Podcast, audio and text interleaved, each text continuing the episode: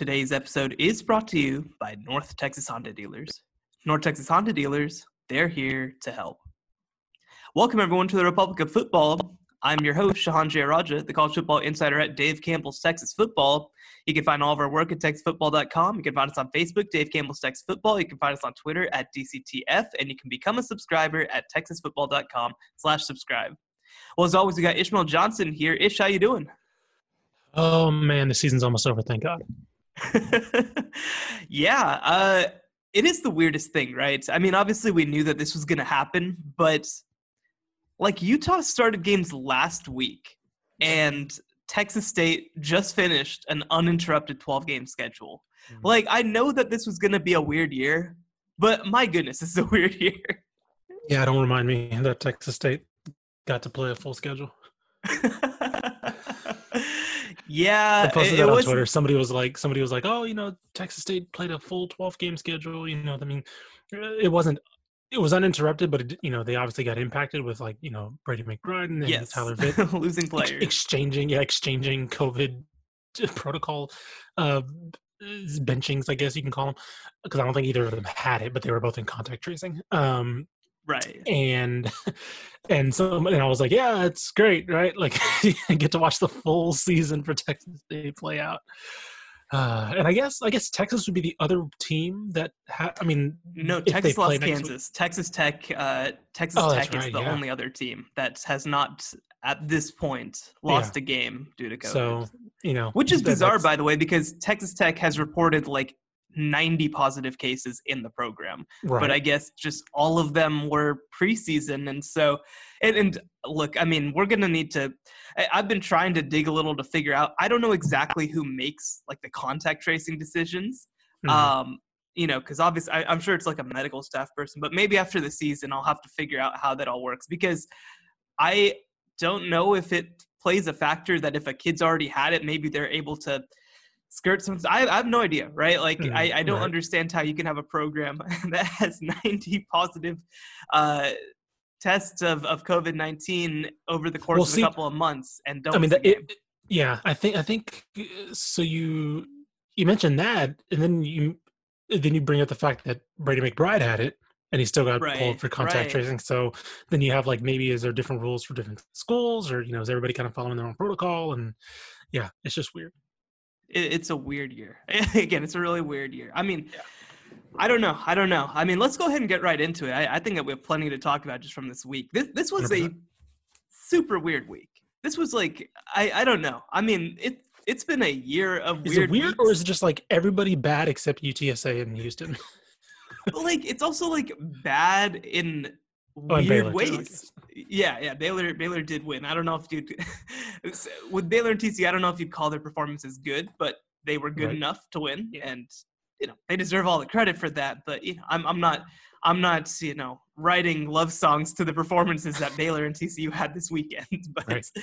um, let's start real quick and, and we'll we'll have a lot of time to to sort of get into them a little more over the offseason. But Texas State at number 12, uh, they mm-hmm. lose 49-14 to Coastal Carolina. Guess what? Doesn't matter. I mean, they Coastal's really really good. I I yep. don't think that any of us expected anything. I I will say I I was very impressed with Coastal's defense. Like I knew that they were oh, good, yeah. but like they are suffocating they really are. Um, I think that the one thing that stood out to me, the, the couple things that stood out to me was one, Texas State's offense wasn't that bad, right? They, they no, didn't, they, no, no, no. Like, like Coastal's defense is really good, but it wasn't like they just dominated, right? It was like they gave Texas State some things and then they just made sure they got nothing else. So like Brady McBride, he had a pretty good game, right? We've seen him have b- terrible games against good defenses.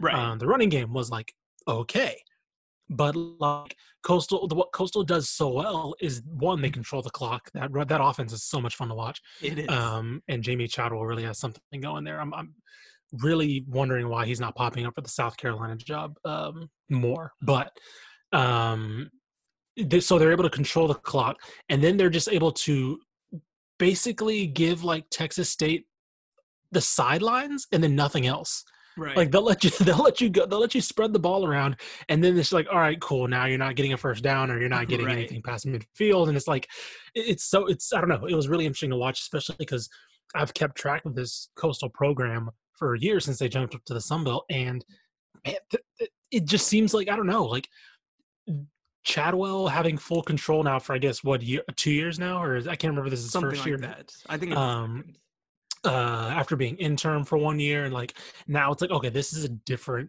team that now that's completely under his watch. You know he's no longer interim he's no longer just the oc it's like okay he's putting his stamp on this program and watching them was just really impressive. Uh more, one more thing on brady mcbride. I probably will do like a deep dive on him uh, yeah. in the off season. Um yeah.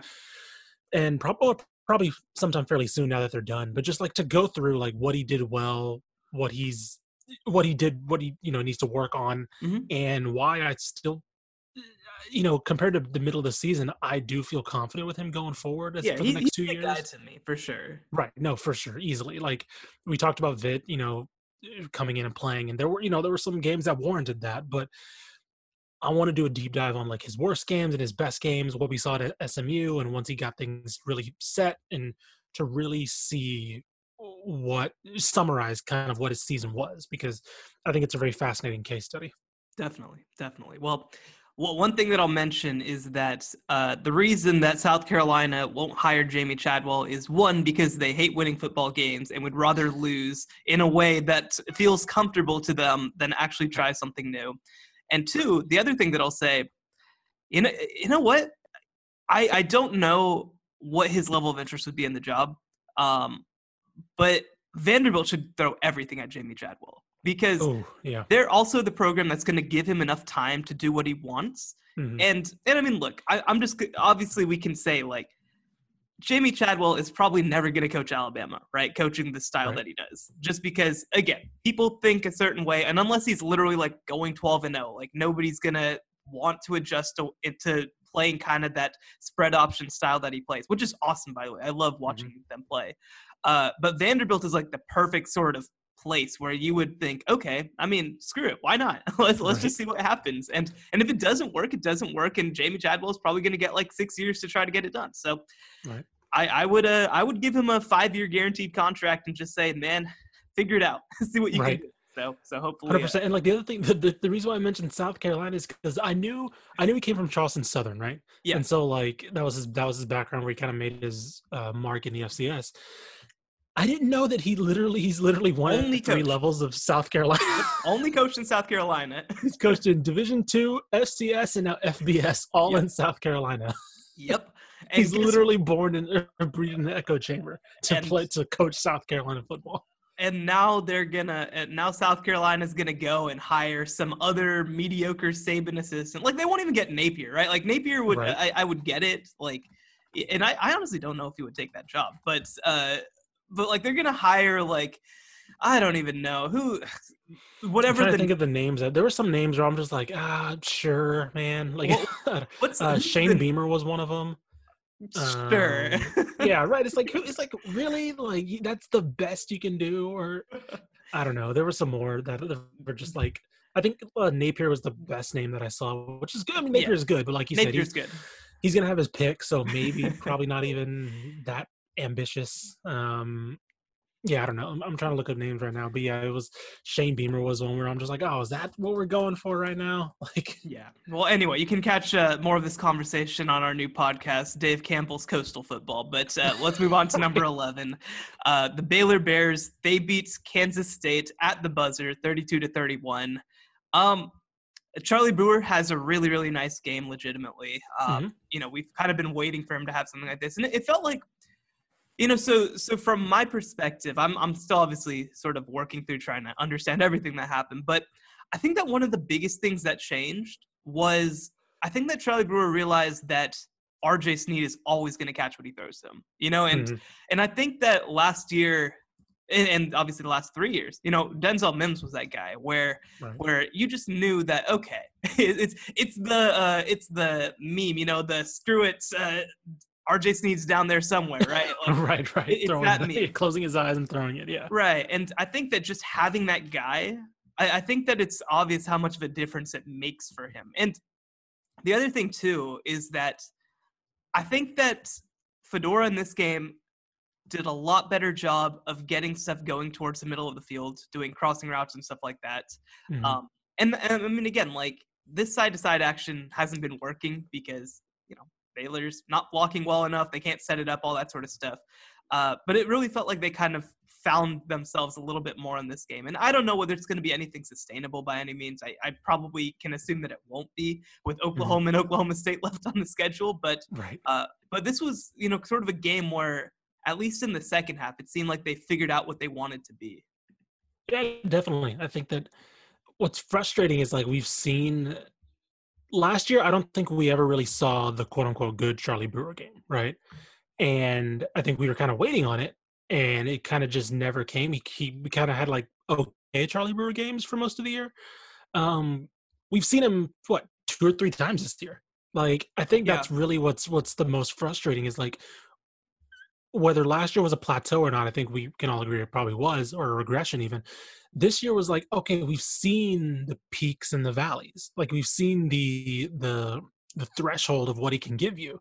And you know, Kansas State is not as good as we probably thought they would be in the earlier in the year. But like I mean it's still I mean, he's performed worse against worse opponents. Well, well, and, and the thing that I'll say is that Kansas State has been a disaster offensively after sure. Skylar Thompson went out. Sure. And they've been really good defensively all year. So this wasn't mm-hmm. like this, this wasn't doing it against Kansas's defense, right? Like this sure. is, and, and, also I mean, they, and they came back, of course. Like like yeah. Baylor came back in this game. It wasn't like it wasn't like they were playing comfortably or they were in a good position, so they let Charlie Brewer just kind of manage the game and not mess things up. It was like no, they had to go get it, right? They had to go gun for this game, and he was ma- like you mentioned, he he was making throws to guys who he trusted and he wasn't afraid to i mean he really couldn't afford to be tentative or scared and same with fedora with the play calling. They had to go and go out and try to be proactive and and uh, it just it, I'm disappointed that it took like them going down to be like all right let's you know let's whip it out right? Let's let's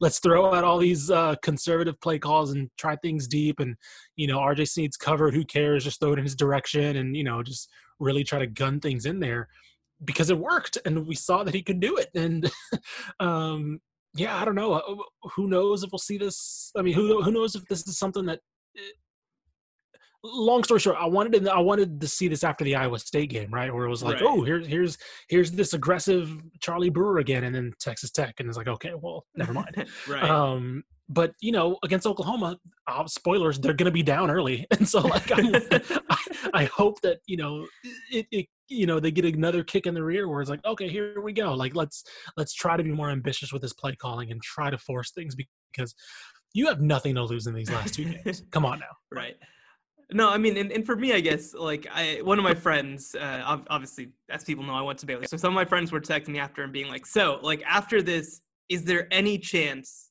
this upcoming week against oklahoma and to me like the answer is Oklahoma's going to score 35 and Baylor's not going to score 35, right? Right. Now, Oklahoma State, that, that's going to be an interesting game to me. Um, sure. Their offense has not been very good this year. Uh, I think that Baylor's really played pretty well defensively this year, so I think they'll be able to keep them in check to some extent. Um, so, you know, I, I don't know. I mean, Oklahoma State also has one of the, the Big 12's best defenses, so we're going to mm-hmm. figure out real quick what's, what's going to happen. So moving on, uh, we can talk about these two teams at the same time. Number 10 Rice, number 9 UTEP. If you have them flipped, I don't really care. They're, you know, right there at the same. They were supposed to play each other for the right to be number 9 in the college power poll, and unfortunately, for COVID reasons, the game was postponed at the very last second. It was it was kind of a weird situation. Um, mm-hmm.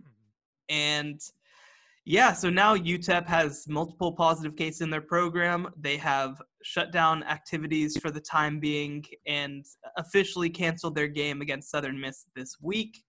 So now what? you know, yeah. they have one game left on the schedule after this week. And mm-hmm. it's against North Texas, and it's supposed to be at home.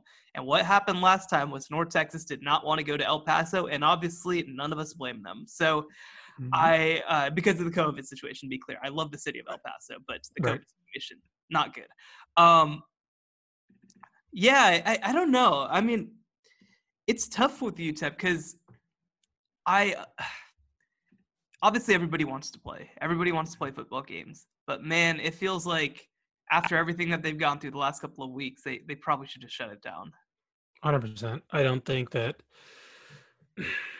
I don't know. I mean, obviously they have something to gain from playing North Texas because obviously you can look at a, a, potentially if they go four and four, good, boom. You know, oh, there's a there's amazing. A little, yeah, right. It's like it's a little check in in Dana Dimel's cap to see like, look, we're heading in the right direction. And I, and I think honestly,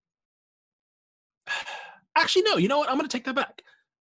I don't think they have anything to gain because I think either way they can look yeah. at this and say, boom, look, we're heading in the right direction. Right. Like all these guys are coming back um you know you did this well with considering everything that went on with this with this off season and this this regular season and i don't know like i i i'm trying to look at the positives of playing north texas and sure a four and four record i guess is better than three and four but like i don't know if in the context of everything i see this as a good season and a good year to a good way to just cap it off like i don't know like to me there's no overwhelming benefit to risk playing North yeah. Texas. Um, because what are you gonna do? I mean, Deion Hankins is gonna have another good game. Like I don't know. Like what what what are you? What else are you looking from this roster to to to argue that they're heading in the right direction? Right. No, I mean, I, and I think that's fair. I mean, I do think. uh Obviously, I think the benefit is is first of all, getting to 500 would be insane, and sure. second of all, um, you know, doing it against a conference foe would be good. But mm-hmm. at, at, the same time, obviously, I think that we can both agree that the juice isn't worth the squeeze. I guess they would say. You know, mm-hmm. I mean, it's it's just not worth trying to figure this out. And yeah, it, it, sucks. I mean, I've really enjoyed watching this UTEP team this year. I've really enjoyed them kind of reinventing themselves on offense. I've I've enjoyed the weekly debates of whether Gavin Hardison is good or bad. Uh, and unfortunately, unfortunately, uh, looks like that question's going to be open. So, right. so, you know, I, I mean, again, I would not be surprised if UTEP is done playing games. And as for Rice, I mean, Rice has to go play Marshall this week. Mm-hmm. So, I, I, man, it's just a. It's gonna suck if after all of this, Rice ends up doing all this to play four or five games. You know, I mean, it's yeah. just again at that point you should have just gone the Old Dominion route and, and maybe not played. But yeah, I don't know. It's it's a weird deal. It's a weird season. It sucks. I, I don't know. I mean, that's all that we really can say about these guys. And and moving on to number eight, North Texas. Uh, yikes. Yikes. Hoo-wee. Uh, so I knew that defense was bad. Yeah. Um, what I did not know is that Jason Bean was still bad. Yeah. Like he that that whole offense that we thought they'd reinvented and kind of found and just out the window, just done. Like what we, what I saw was that Jason Bean is fast. Yes. And right now that's all I can really feel confident saying about Jason Bean. Um he is fast and can hit wide open receivers. Right. Um if they're not wide open, then there's a struggle there because North Texas was quick to say nope. and Austin Aune was back in.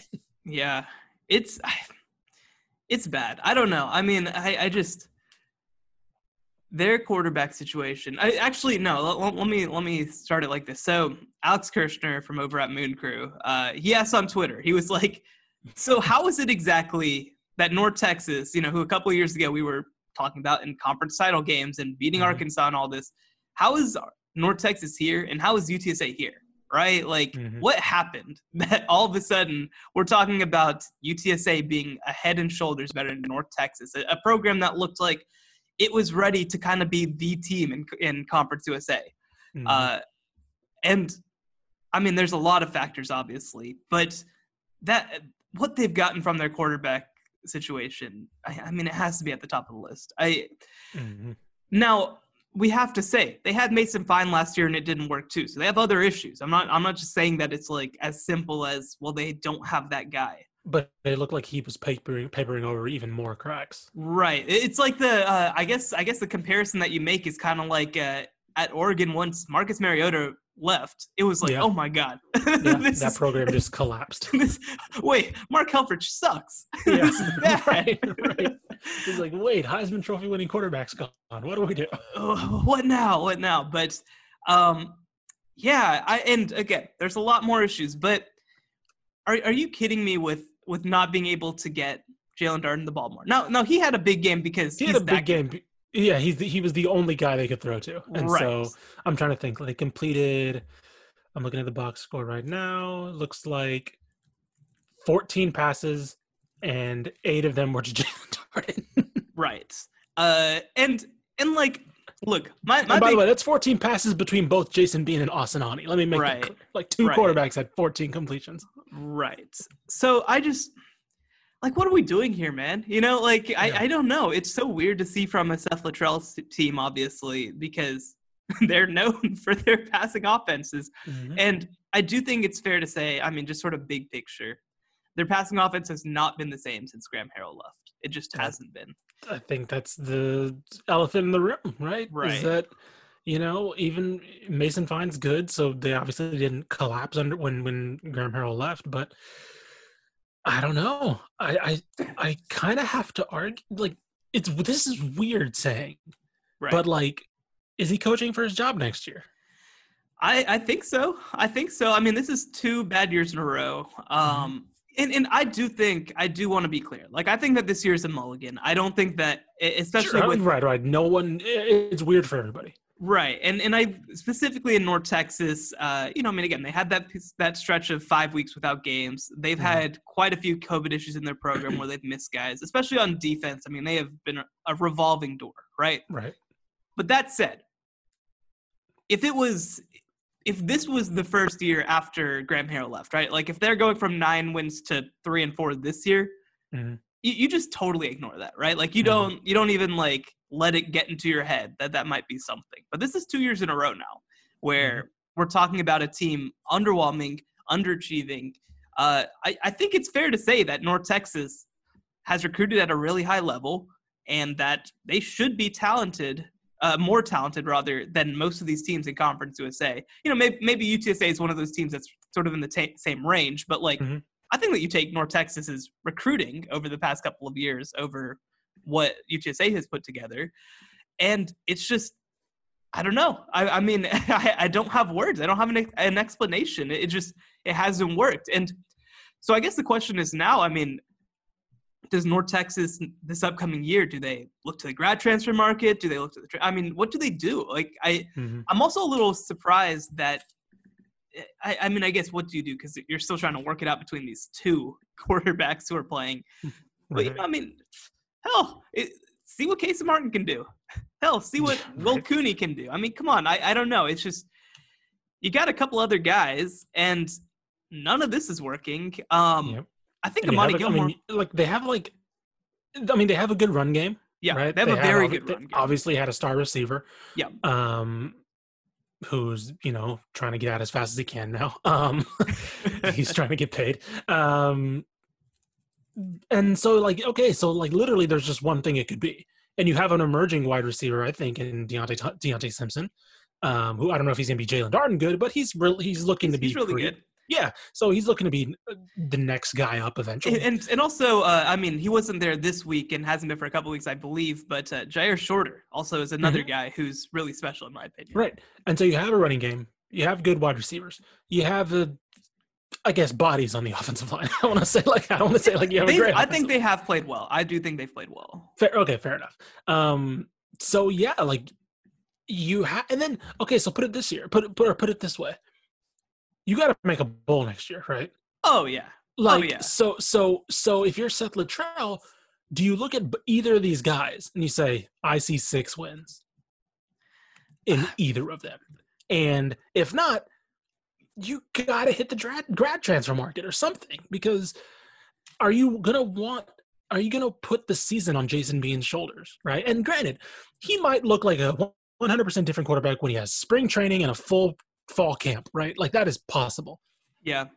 But I, if you're Seth Littrell and you're probably coaching for your job next year, I don't know how much you put on that, right? If you go through spring camp, you're like, well, crap, I still don't have a quarterback. right. Well, and and actually, you know, now that I remember, they do have that kid from Kentucky who transferred in, Amani Gilmore. So maybe they think, maybe they think he's the guy. But I mean, he wasn't yeah. a big passer in high school. Right. It wasn't like he was like a. It wasn't like he was a, dy- a dynamite get for them, right? Right. And and I mean he was he was always a little bit more of a dual threat guy. And so, mm-hmm. you know, I, I mean again, I, I think that this staff is really talented and they're gonna figure it out. And by the way, we do have to mention, because of the worst reasons, uh North Texas does not have a quarterback coach right now. Uh yeah, you know what? Good. Yeah, yeah. So, so you know, there's that. Um, right. from what it sounds like, it's mostly been grad trans, or uh, sorry, not grad transfers, uh, grad assistants. Quinn mm-hmm. Shanbour, mm. who's obviously uh, a name that North Texas fans would know, and also uh, Dane Evans, the former Tulsa quarterback. Those two guys are kind of handling quarterback coach responsibilities. Yeah. Uh, but yeah, that's not what you're looking for. Right. that's that's not what you're thinking when you uh, when you put together a staff. So maybe that can help, right? Maybe that can help. But yeah, I don't know. I mean, Seth Littrell's playing the I'm calling plays card, and I don't think he's calling bad plays, right? Like I think that he's calling good plays, and they just mm-hmm. can't execute them. And right. that's that's the other thing that I think is a little confusing for me. And and we'll move on from North Texas in a second. But um, I think the thing that's confusing to me is that I do feel like they have the right guys on offense and defense calling plays. I think that mm-hmm. Clint Bowen is the guy on defense. And I think that we saw that for stretches this season. Uh, we haven't seen it consistently enough, largely because of COVID. But I do like what I've seen when they've been able to kind of put some stuff together. Uh, and then on offense, I, I, think that Seth Littrell is the best co- uh, play caller you're going to find, obviously. You know, and so I do think that they have the right guys calling plays. And so to me, it's even more surprising that they're not running those plays well, I guess is the only way to put it. So, um, again, I, I, do think 2021 is going to be a really interesting year.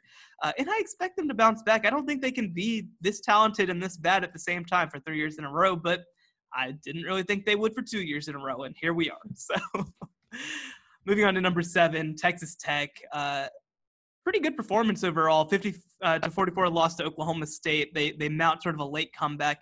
Uh, obviously, I think so obviously, you know, I I I love Matt Wells. He he is apt to galaxy brain himself at least twice a game. Mm-hmm. And with this one, I understand the thought, and it went literally the worst way it could possibly go. But oh boy, was that onside kick just a that oh man. Again it's it's hindsight 2020 you never think when you kick an onside kick that what's going to happen is that oh, it's going to be immediately returned for a touchdown. But oh, oh my boy, god. was it funny. Oh my god. I think that the, so i believe at that point if i remember right uh texas tech had just taken i think it was a 24-21 lead over mm-hmm. oklahoma state. Right. and i get it. Be aggressive. I, I understand you know the thought process behind it but your defense has played pretty well right? And so even if they just recover at the 50 or the 40 or whatever, like that's still right. putting them in a tough position um, that I don't feel like you need to put them in. And I, I don't know, it's just oh, I and and it's one of these like there's one of these per game, right? Like one of these plays that that are like it's not even that they're bad. Right. They're just like they just go in a direction that no normal football game would go. Yeah.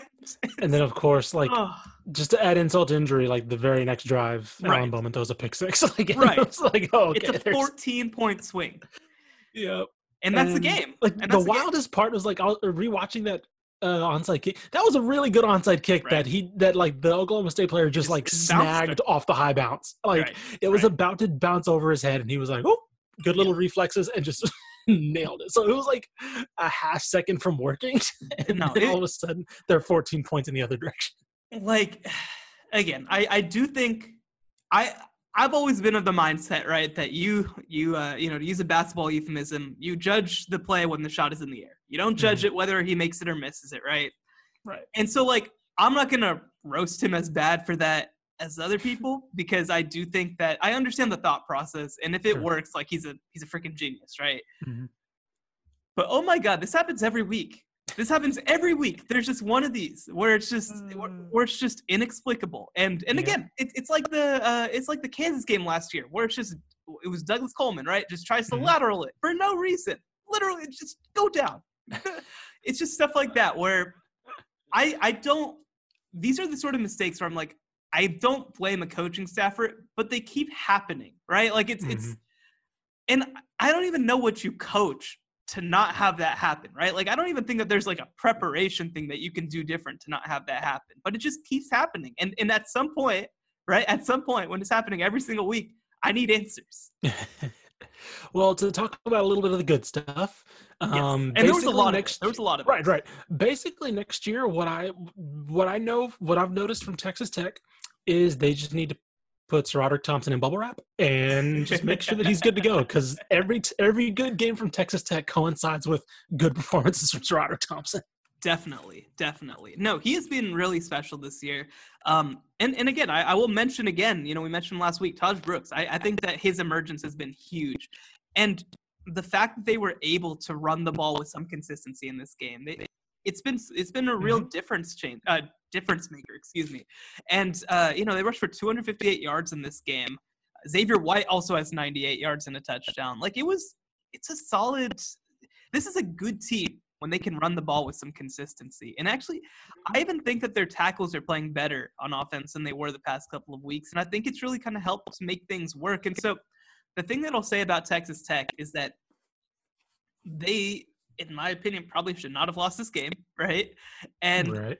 And so if you look at these last two games, I think that they've started to turn a little bit of a corner. Um, we'll see if it's sustainable. I, I guess we won't mm-hmm. really see because they're playing Kansas. We won't really learn anything from that. But I do think that we've been waiting for them to sort of consistently trend upwards because we've kept seeing like nice thing, terrible thing, nice thing, terrible thing this felt like a little bit of a this felt like an improvement from the Baylor. Not a huge one, but it felt like an mm-hmm. improvement, mm-hmm. and it feels like they're starting to figure themselves out. Yeah, definitely. No, hundred percent. I think, and I mean, it kind of just raises the point of um the further confusion of Alan Bowman, right, and like their quarterback situation too, right? Because like, well, crap, like he threw a pick six, sure, but he was really good the rest of the game. I think and he was really good, yeah. And then like he, they were able to get some of the young receivers, like Loic Fouonji had his first uh, uh, touchdown catch of the year. Yeah, and it was like, okay, it was amazing like, man, too. Yeah, and it was like, oh man, like this, uh, you're starting to see this team, and like it just, like I said, it just raises the. I think Miles Price got a. I don't know if he had a touchdown, but he had a couple receptions as well, and it was like a couple big plays. Yeah, and so it was like, oh man, are you talking yourself back in Alan Bowman? and it's like, and it's just like it just starts the whole thing over again. But yeah, I think if anything, this year what we're learning is like Matt Wells wants to have a balanced team. And when he does, and when he has SaRodorick Thompson, or at least somebody who's the who the defense has to keep an eye on in the backfield, they're really good. And you know, if I don't know, like a couple of weeks ago, we were talking about like, oh, is, you know, Matt Wells the guy and all that, and I think looking at looking back at that discussion and looking back now at the season as a whole I mean, you know, the games that they performed worse in were the games that SaRodorick Thompson wasn't 100% or wasn't there. And they were kind of still flip flopping on the quarterback. And it's like, okay, if they have their running, if they have their guy in the running game and they just stick with one guy at quarterback, whoever that is, I think they're headed in the right direction. And, you know, again, yeah, you talk about the one baffling decision a game, and it's like, yes, that has to go away. But I don't know. Like I, I think there. I, am starting to be in the the camp of there are more positive checks on the whole than negative. And the other thing that I'll say too is that, you know, looking at this box score especially, it becomes kind of obvious how different this team has been since they've started to get some of Matt Wells' guys more in the rotation. Mm-hmm, because mm-hmm. Um, you know, I know that you cannot go across Texas Tech Twitter any week without them complaining that TJ Vasher's not getting enough targets. But like mm. part of it is that one, I don't think he's the best fit for what they want to do. And second of all, I mean, dude needs to get open too. Like, I mean, I'm just going to be honest here, right? Uh, and I know that uh, Ezukanma was not like a Wells recruit per se. Like, I think that he was first brought in by Kliff.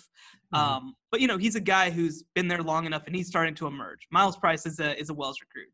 Loic Fouonji is a is a Wells recruit. Uh, obviously, Tahj Brooks, like we mentioned, Xavier White. These are guys who Matt Wells brought in. And uh, I don't remember the timeline on SaRodorick Thompson, but I do think that Wells kind of finished up his recruitment. So, like, mm-hmm these are guys who I think are being brought in to play Matt Wells football.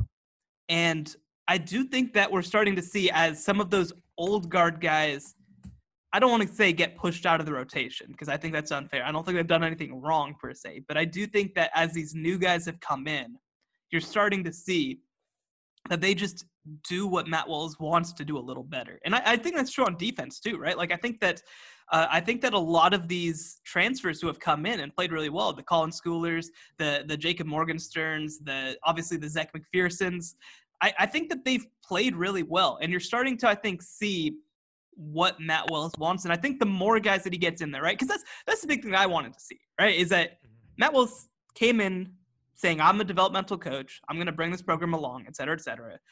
And what you want to see is you want to see guys that he's bringing in and developing develop, right? And yeah. and I think that, like you mentioned, if it was sort of a downhill slide from that Texas Tech game, I mean, sorry, from that TCU game rather, I think that we're having a conversation about, okay, this isn't trending right. And I'm not mm-hmm. saying that it's trending fast enough.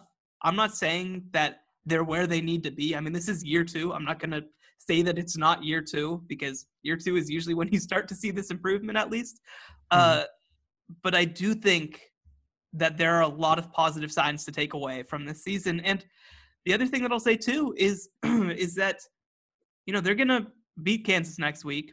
They're gonna be four and six. It's not gonna be their favorite season. It's not gonna be their best record.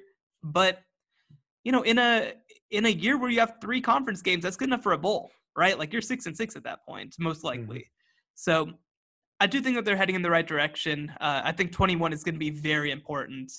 Um, but I, I, do think that they're starting to have the guys who are going to be the centerpiece if they do start to turn it around. So, anyway, that's enough about Texas Tech. But moving on to number six, TCU. They beat Kansas. We didn't really learn anything about them. Uh, nope. The one, the one thing that I'll say, I don't. They beat Kansas easily. Okay, cool. Whatever. I don't care. Uh, mm-hmm.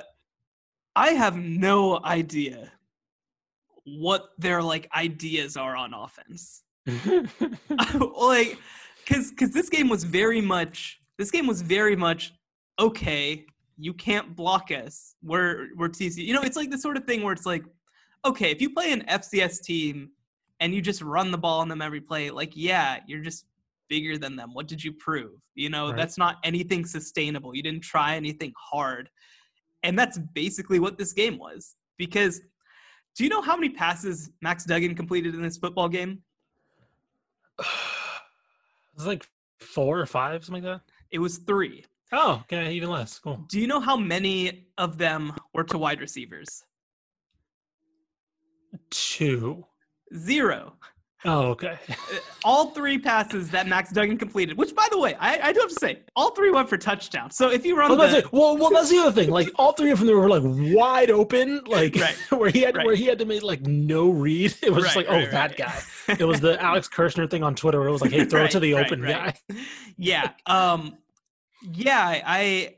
So Pro Wells is awesome. We just have to say that Pro Wells yeah. is I mean, between Pro Wells and Kylen Granson, we have some special tight ends in the state. And, and, the, and actually, um, oh my gosh, I'm, I'm blanking on the uh, Jalen Wydermyer at Texas A&M. Uh-huh. He's he's really good too. We got some really good tight ends in the states. But yeah, what the hell? I have no idea. Yeah, I, I mean, and he only threw the ball 11 times. I'll say that. But like, what is the plan? What is the thought? No, process? Uh, hope Zach Evans gets healthy, or not gets healthy, but just gets up to speed. Right, right, right. I don't know. That was fine. He he played good. That was uh, that that was the only thing I took. I was like, hey, look, there's Zach Evans. Like you know, good, good right. Zach Evans. And right. like, uh, okay, cool. I don't know. Kansas can't do anything on offense, so of course TCU's defense looks good.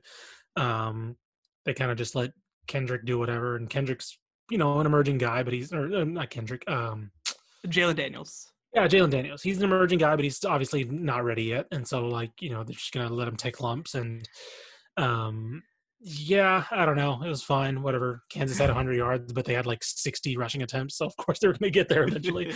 um, yeah, I don't know. It, I, I don't know. This this was the game where, to me, like you'd want to really flex Max Duggan's ability yeah, and yeah. like really try to establish yourself on the ground, and they just kind of did that. I don't know.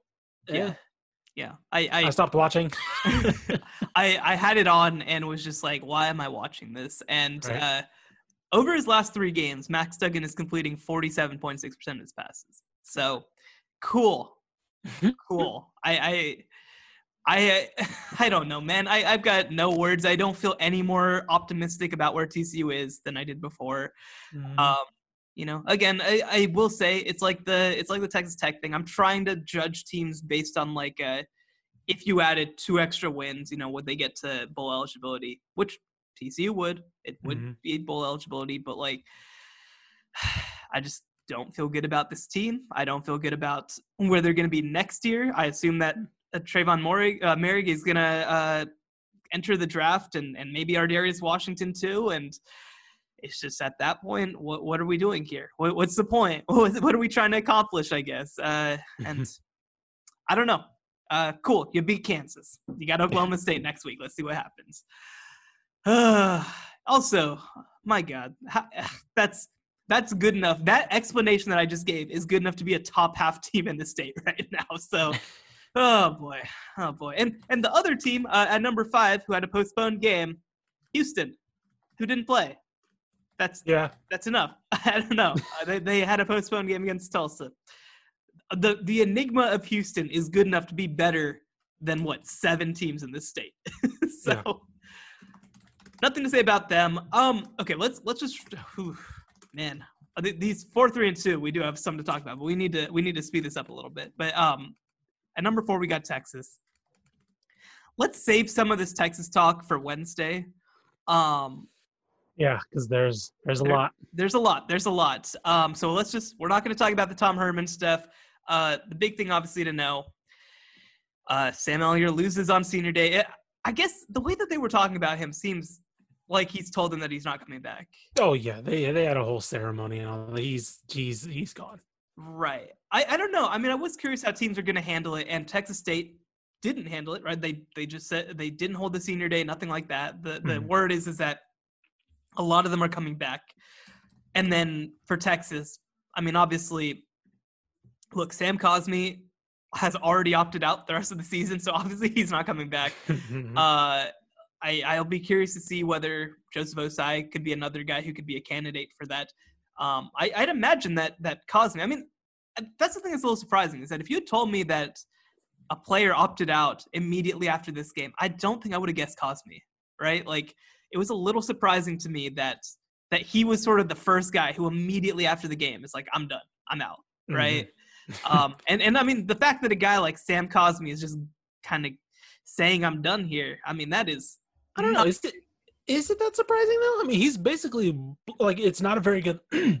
excuse me, it's not a very good left tackle year aside from like uh, sure, Penei sure. Sewell. Mm-hmm. Um, mm.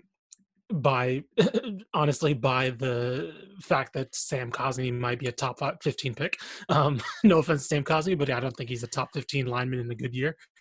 Yeah. Um, and so, I mean, you know, if he if he basically had you know if he's talking to people and they're saying yeah you're basically a guaranteed top 2015 pick uh, why would you waste your tam- time against uh, against Kansas and potentially a no you know nonsense bowl game right yeah no I mean it's fair but like again now all of a sudden you start asking why bother if you're most of Texas's seniors right like mm-hmm. what like again Joseph Ossai, what's what's his plan? I don't know. I mean, we'll sure. we'll see what ends up happening.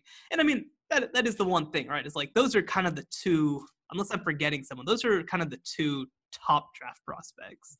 I, mm-hmm. I don't think that they have, unless I'm forgetting somebody, which I'm sure I am. I mean, I guess if Caden Sterns, I, I don't know where they kind of see him now because it's been a little while since we've seen the best of him. I, I don't know, but it's going to be really weird. I don't know. I mean, things are obviously unraveling. Uh, obviously, the Urban Meyer hype train is uh, chugging along at full steam. And I mean, again, we, we can talk more about this on Wednesday, but it's this is a weird year. This is uh, this is this is there's a lot happening. Let's put it that way. There's a lot happening at the University of Texas, and one thing that that I do just want to quickly mention too is that one thing that's been kind of funny to me is that Tom Herman doesn't lose games in like normal ways. You know, like everything that happens with Tom Herman is just like astonishing. And obviously, with this game, you know, Texas drives down the field. Somehow, your senior quarterback, your all everything quarterback, your best quarterback in a decade, takes a sack on a play where you Horrendous. cannot take a sack. Yeah. And again, it's it's like the Matt Wilson, right? Like that's not Tom Herman's fault, but holy hell, this is not the first time, you know. Mm-hmm. And uh, and then you know it's a 57 yard field goal for Cameron Dicker to try to tie the game, and obviously that's too long. That's too long of a field goal. And yeah, it, it's just so weird because I really, I really, Tom Herman's been fine. He hasn't been good enough. I don't think. I don't think that he's reached his potential, and and it's gonna kill him that in his second year they won 10 games and and obviously haven't gotten back to that. But like Tom Herman has been fine. I, I don't think that you need to fire him by any means, but like just the way that it's happened has been so inexplicable in so many ways. And I mean, I'll be honest too, like I don't think he's done himself many favors with the way that he's I guess sort of interacted with the fan base and treated people and mm-hmm. I, I, don't know. It's it's so weird. Uh, but, but, I mean, yeah, maybe this is the end. Yeah, I, like you said, I do want to hold the bulk of this conversation for Wednesday, but like, what do we? We look at Tom Herman's, you know, four years now, um, and the reason why we're talking about their season being done is because they play Kansas next. Who cares? Um, uh, Kansas and, State and then Kansas. Right, right. Kansas, honestly, who cares? Both teams are not very good. right. Um, right. so you know, you look at what they've done well, and they've recruited well, right? Yeah. They haven't really developed well. No. they haven't really game planned well. Right. They haven't made adjustments well. He hasn't necessarily hired well. Um and so you look at the recruit like basically what I'm saying is because we all know the name that's getting thrown out there and it's like okay he's you're basically you tried the post Mack Brown right? You tried the or even during Mack Brown let's go back to that. You let him try to his ceo approach one more time right? Tear it down hire everybody new. Didn't work. Okay move on from Mack Brown. Bring in culture change bring in more um, traditional, uh, you know, uh, another a different type of CEO, right? Um, but mostly a culture change guy. Okay, that didn't work. Now you're bringing in the Texas roots guy, the exciting offense guy, the up and coming guy, right? He was he was essentially the guy that could not fail. And guess I don't want to say he failed, but he did not live up to expectations or has not lived up to expectations. I mean, there's a reason why Urban Meyer's the guy getting thrown around because it's like, look, we're done with these culture change guys. We're done with these young enough win, right? Like that's like basically we're done. You know, we don't have a problem recruiting anymore. We don't have a problem with our problems are things that good to great coaches can do really well. And you need right now, I think what they're looking for is a guarantee that you can develop guys, which if you think that Tom Herman's recruited well, I think he has, you're looking for a guy that take those guys and make them into the five, four or five star recruits that you scouted them to be. And then you're looking for him to hire the his guys, you know, to to take over the team and eventually lead them into a better place like Ohio State's in right now with Ryan Day.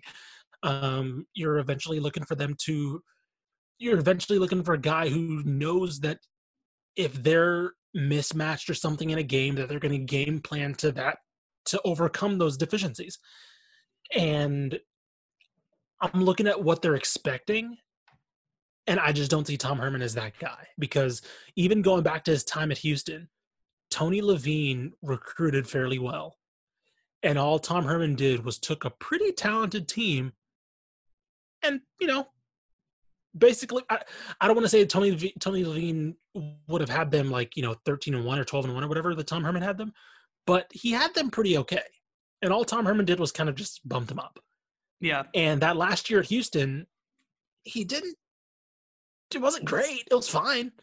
Right? Yeah. That no, I mean, first year was that thirteen. That thirteen in one year was the year, and then like the next year was like, ah, okay, sure. It was a little bit more of Tom Herman's image, and it was kind of eh. And what's been the story of his Texas tenure? Eh. yeah. And obviously, the last thing that I'll say on this is, look, I, I think that we have obviously realized over the past decade that Texas's floor is a lot lower than we thought it was. Mm-hmm. And you know, the thing that I'll say is that it, I don't think that it's inconceivable, especially if you miss on Meyer, right? Like, because that's that's the thing. You got to get. Oh, I was about to say if if you got to get Meyer, yeah, you got to get Meyer. Right. Uh, but like, it is not impossible that Texas Bo Pelini's itself here by firing Herman. Like, it is not out of the realm of possibility that they because because look, I mean, they, if they win these last two games, you're going to finish seven and three in a conference only schedule, which is fine. It's not mm-hmm. great, like it's not what you wanted, but yeah. like it's fine. And so, so I'm thinking like, yeah. So I'm wondering like, I don't want to get too speculative here, but it's like obviously they're banking on, you know, theoretically, if the most ideal scenario, Urban Meyer comes in, fixes them for a couple years, leaves them with you know a Ryan Day like player, a coach to lead them in the future. Um, yeah, that doesn't work. Out. Ryan Day. Well, yeah, I'm, I'm be that creative. I'm not, I know that, but I'm just saying, like, Urban Meyer comes in and says, you know, hey, I'm gonna, you know, leave again in three years after they right. do something, and then he leaves them theoretically. If he puts him in a position like Bob Stoops did, where it's like, oh, yeah. look, I'm gonna retire in August, and it's like, oh, okay, guess we gotta hire this guy. But like, you know, if it doesn't work out, I don't know what they do. Like. so it's like, yeah, they have to get Meyer because then they're like, well, I yeah. it's uh it is kind of funny because there's so many comparisons to if they were to get Meyer to the Jimbo situation at A and M, where it's like this is the ultimate test of whether this can happen here ever again.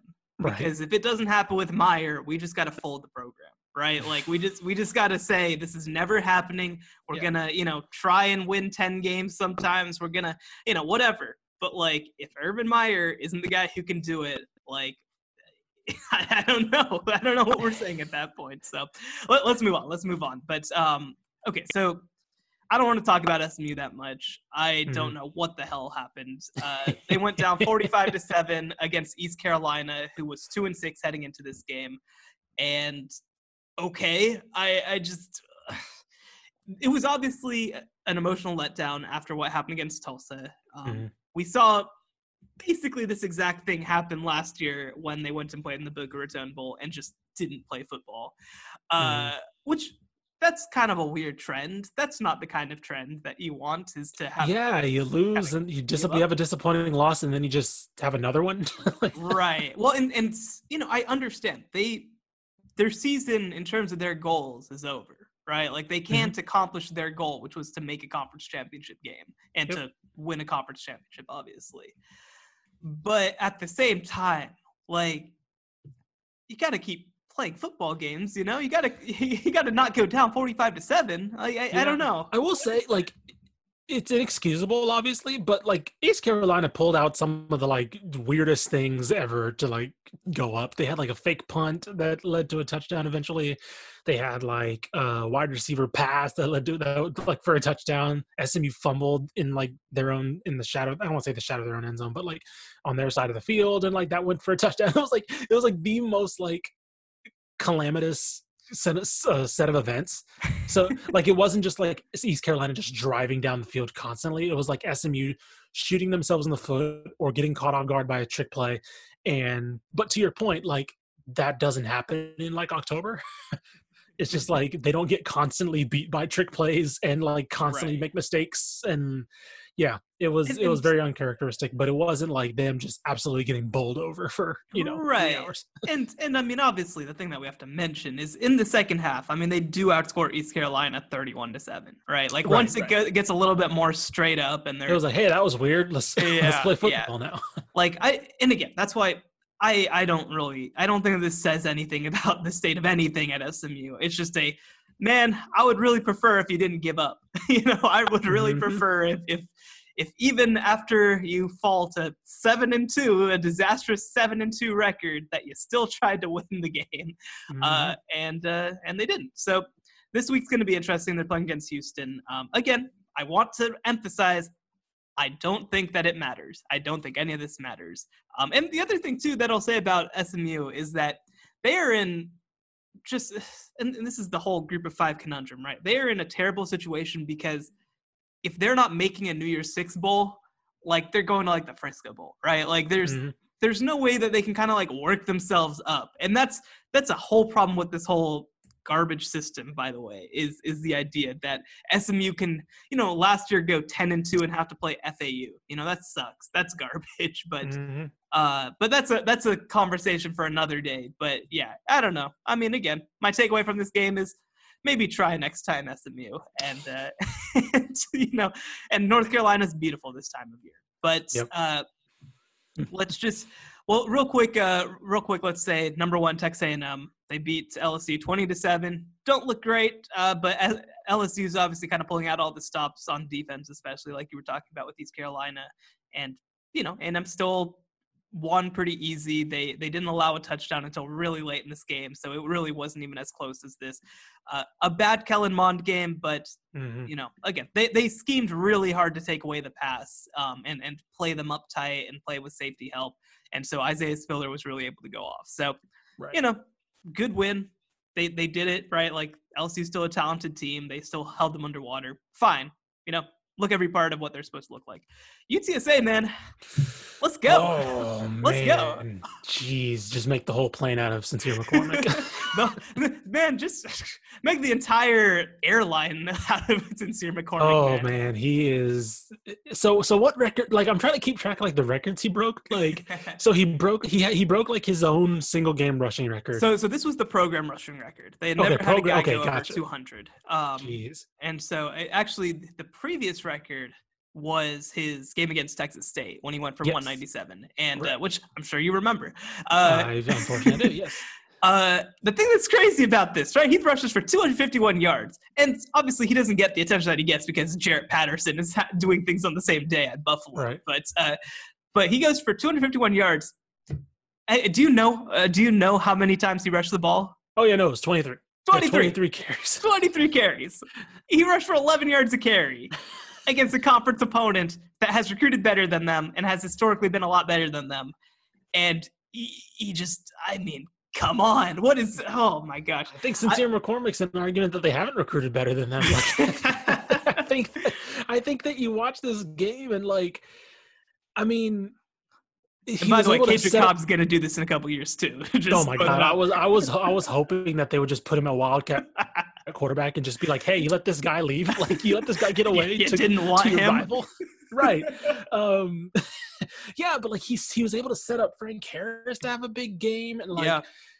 but it wasn't even like and the defense played i mean the defense played really really well as well yep, against yep. an offense that had started to find its identity um but it was yeah sincere mccormick was just able to set up everything. Like he was able to make Frank Harris into a more deadly runner. He was able to make Frank Harris into a. Uh, he didn't, you know, have a prolific passing day, but it was like you know they had to respect very efficient. To, um, and yeah, man, it was this was this was something like I didn't expect this type of explosion because I thought North Texas one would play better, but UTSA just didn't let them. Like no, no. Sincere McCormick was just like, all right, I'm just going to absolutely destroy this front seven and not give them a chance. And that's exactly what happened. It was that was a lot of fun. Like that. yeah.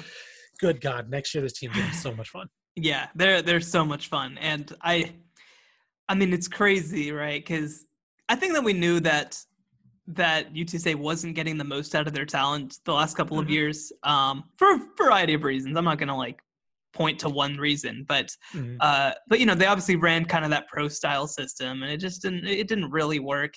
And I mean, I, I just think that I, have done it a couple times here, right? But this is just such a high school team to me in terms of we're gonna figure out how to get our best guy to beat you, right? Like that's that's what we're gonna do. We're gonna find the best way. We're gonna use our best guy then to set up everything else, and it's gonna work. And you're not mm-hmm. gonna be able to stop it. And and and again like i to me that's just like such a high school play which is uh, incredible you know because most teams most teams are like we want to establish this identity and run this play you know it's a, like i was talking about with south carolina like we're gonna lose but we're gonna do it running you know halfback dive 18 times and it's right. like uh, i mean again you, you just, just consider like three years ago you know they had that yeah. incredible win in apogee uh yeah. north texas yeah, does two years ago, who won the game two years? I forgot who won the game two years ago. But last year, let's just go back to last year, forty-five right. to three, right? Like North right. Texas, firmly, firmly in control of the series and in control of the trajectory.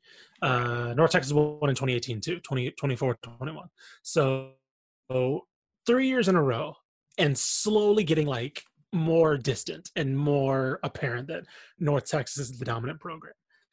And then just absolutely get shellacked by UTSA this year. Like UTSA comes out and just turns the table in the other direction 180, not close. Man, that's that's gotta sting. That's gotta sting because you again, like you mentioned, North Texas was the program and they were the group of five program before SMU and all that stuff three years ago or two years ago even. And UTSA just completely flips the table in embarrassing fashion, has the best running back in the state.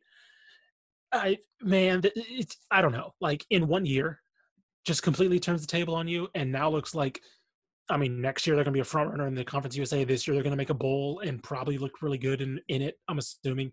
Um, I haven't looked at any bowl projections, but you know, I'm, I'm assuming and, they're going to get. It. And by the way, by the way, uh-huh. uh, UTSA at this moment is in a really good position to make the Conference USA title game. It depends. Yeah, true. Because there's a lot of uncertainty about scheduling. Right.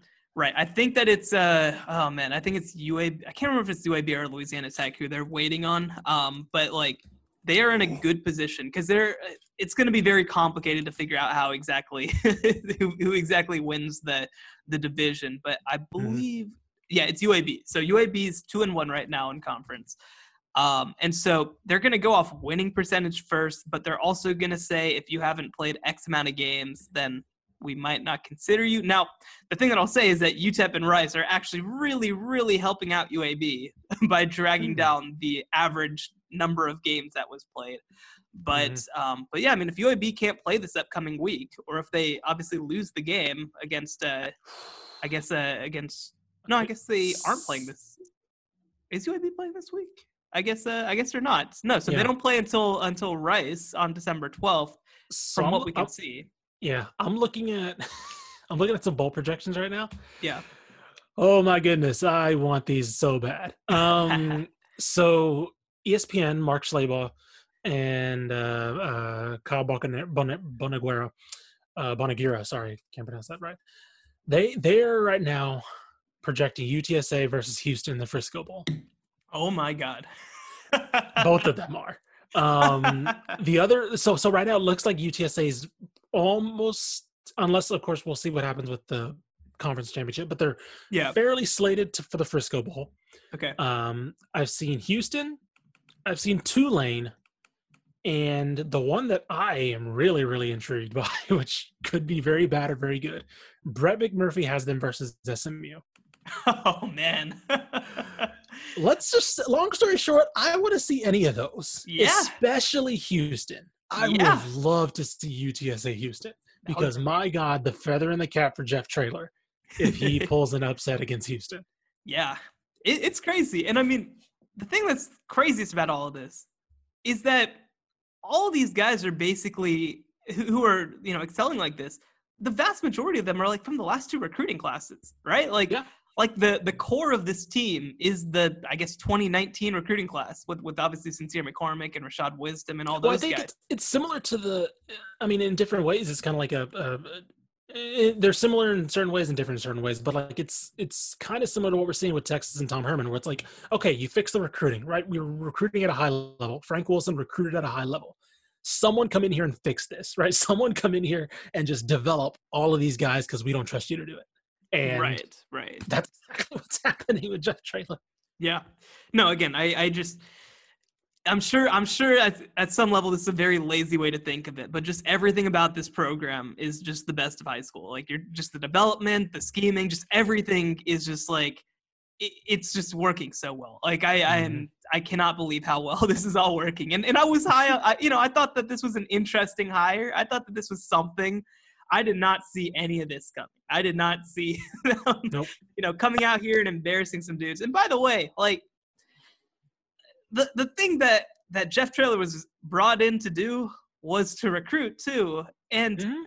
he's got a number of guys he's still doing that. right, he's got a number of guys, and and look, I, I think that we can say you're gonna look at his uh you know the the two four seven profiles and all that sort of stuff and be like what exactly is this you know these aren't especially good players, et cetera, et cetera. And then like in two years, you're gonna be like, oh, Eddie Lee Marburger. Oh, right. why, why, did nobody recruit him? right. That's weird. Yep. Like like he is he is hitting on so many of these kids that we cannot believe other schools are not recruiting. And Eventually, um, for a future show, I was talking to I was talking to one of our recruiting buddies after the after a couple games about like, you know, UTSA, what they're doing well, and just kind of North in North Texas, and I even asked about S, uh, LSU a little bit during the A and M game. Eventually, I'll tell you off air, but like eventually, I do want to have him on to kind of walk us through what some of these programs are doing well and better than others, and like yeah. what others aren't, because it's interesting to hear like the logic going into focusing on a certain kid, bypassing a certain kid. It's like, ah, we we're fine there. Um, LSU's quarterback situation, which I think is very interesting right now. I'll tell you again. I'll tell you off air, and we'll we'll yeah. have this guy on later. But um, yeah, it's it's very fascinating that uh, to hear what UTSA is doing. Yeah, yeah, yeah. And I mean, I think that, you know, just looking back at, at the 2020 class a little bit, right? Like, I think that some of the examples of that would be like Jamal Ligon is not a guy who would have been recruited by a lot of places. You know, he was mm-hmm. kind of projected as a defensive end. They moved him to linebacker and he's he's just thrived, right? Kadrick Cobb's gonna be a guy who we look back and just have no idea how this happened, right? Mm-hmm. Like just have no idea how the hell this happened. And uh, you know, even obviously a guy like Julian Williams, who they bring in to play receiver as a transfer, right? Like we knew mm-hmm. that he was good. He was a Houston player, but he's just going to be one of those guys in a couple of years that, that we're going to be looking back like, oh boy, how, how did he get to UTSA? And mm-hmm. I mean, it is, it, I'm sure that you can tell through through our voices, but man, over the course of this year, I I mean, we are fully on board the Jeff Traylor train, right? 100%. Like we we wanted to talk ourselves into it before the season and just weren't quite sure. Yeah. But, oh boy, has he has he proven us wrong? He is. It looks real, real deal. And man, what what a crazy crazy one year turnaround! I cannot believe that. In in the year of COVID, no less, when they didn't even right. have spring practice, this dude who had never been a head coach uh, at at a college level, obviously, uh, brings in a coordinator at Arkansas who was best known as a tight end coach, and it, it doesn't matter, right? It just oh, mm-hmm. oh man, it's crazy. I, I cannot wait to dig a little bit more into this program over the off season. So. Uh, all that to say, all that to say, yes, obviously UTSA number two in the College Power mm-hmm. Bowl, and uh, that's gonna pretty much do it for us. Just running back through again, we got number twelve Texas State. Their season is over. Number 11, Baylor. Number 10, Rice. Number 9, UTEP. Number 8, North Texas. Number 7, Texas Tech. Number 6, TCU. Number 5, Houston. Number 4, Texas. Number 3, SMU. Number 2, UTSA. And number 1, the Texas A&M Aggies. So sorry that uh, that we needed an extra day to come to you as uh, I'm sure everybody can imagine. It's been quite the the holiday week last week, so we've been mm. very busy with that. But uh, we'll be back with you guys on Wednesday like normal. Uh, and as always, you can find all of our work at TexasFootball.com. You can find us on Facebook, Dave Campbell's Texas Football. You can find us on Twitter at DCTFCFB, and you can become a subscriber at TexasFootball.com slash subscribe. First Row Johnson, I'm Shehan Jeyarajah. Thanks so much for joining us, and we'll be back with you guys again next week or on Wednesday.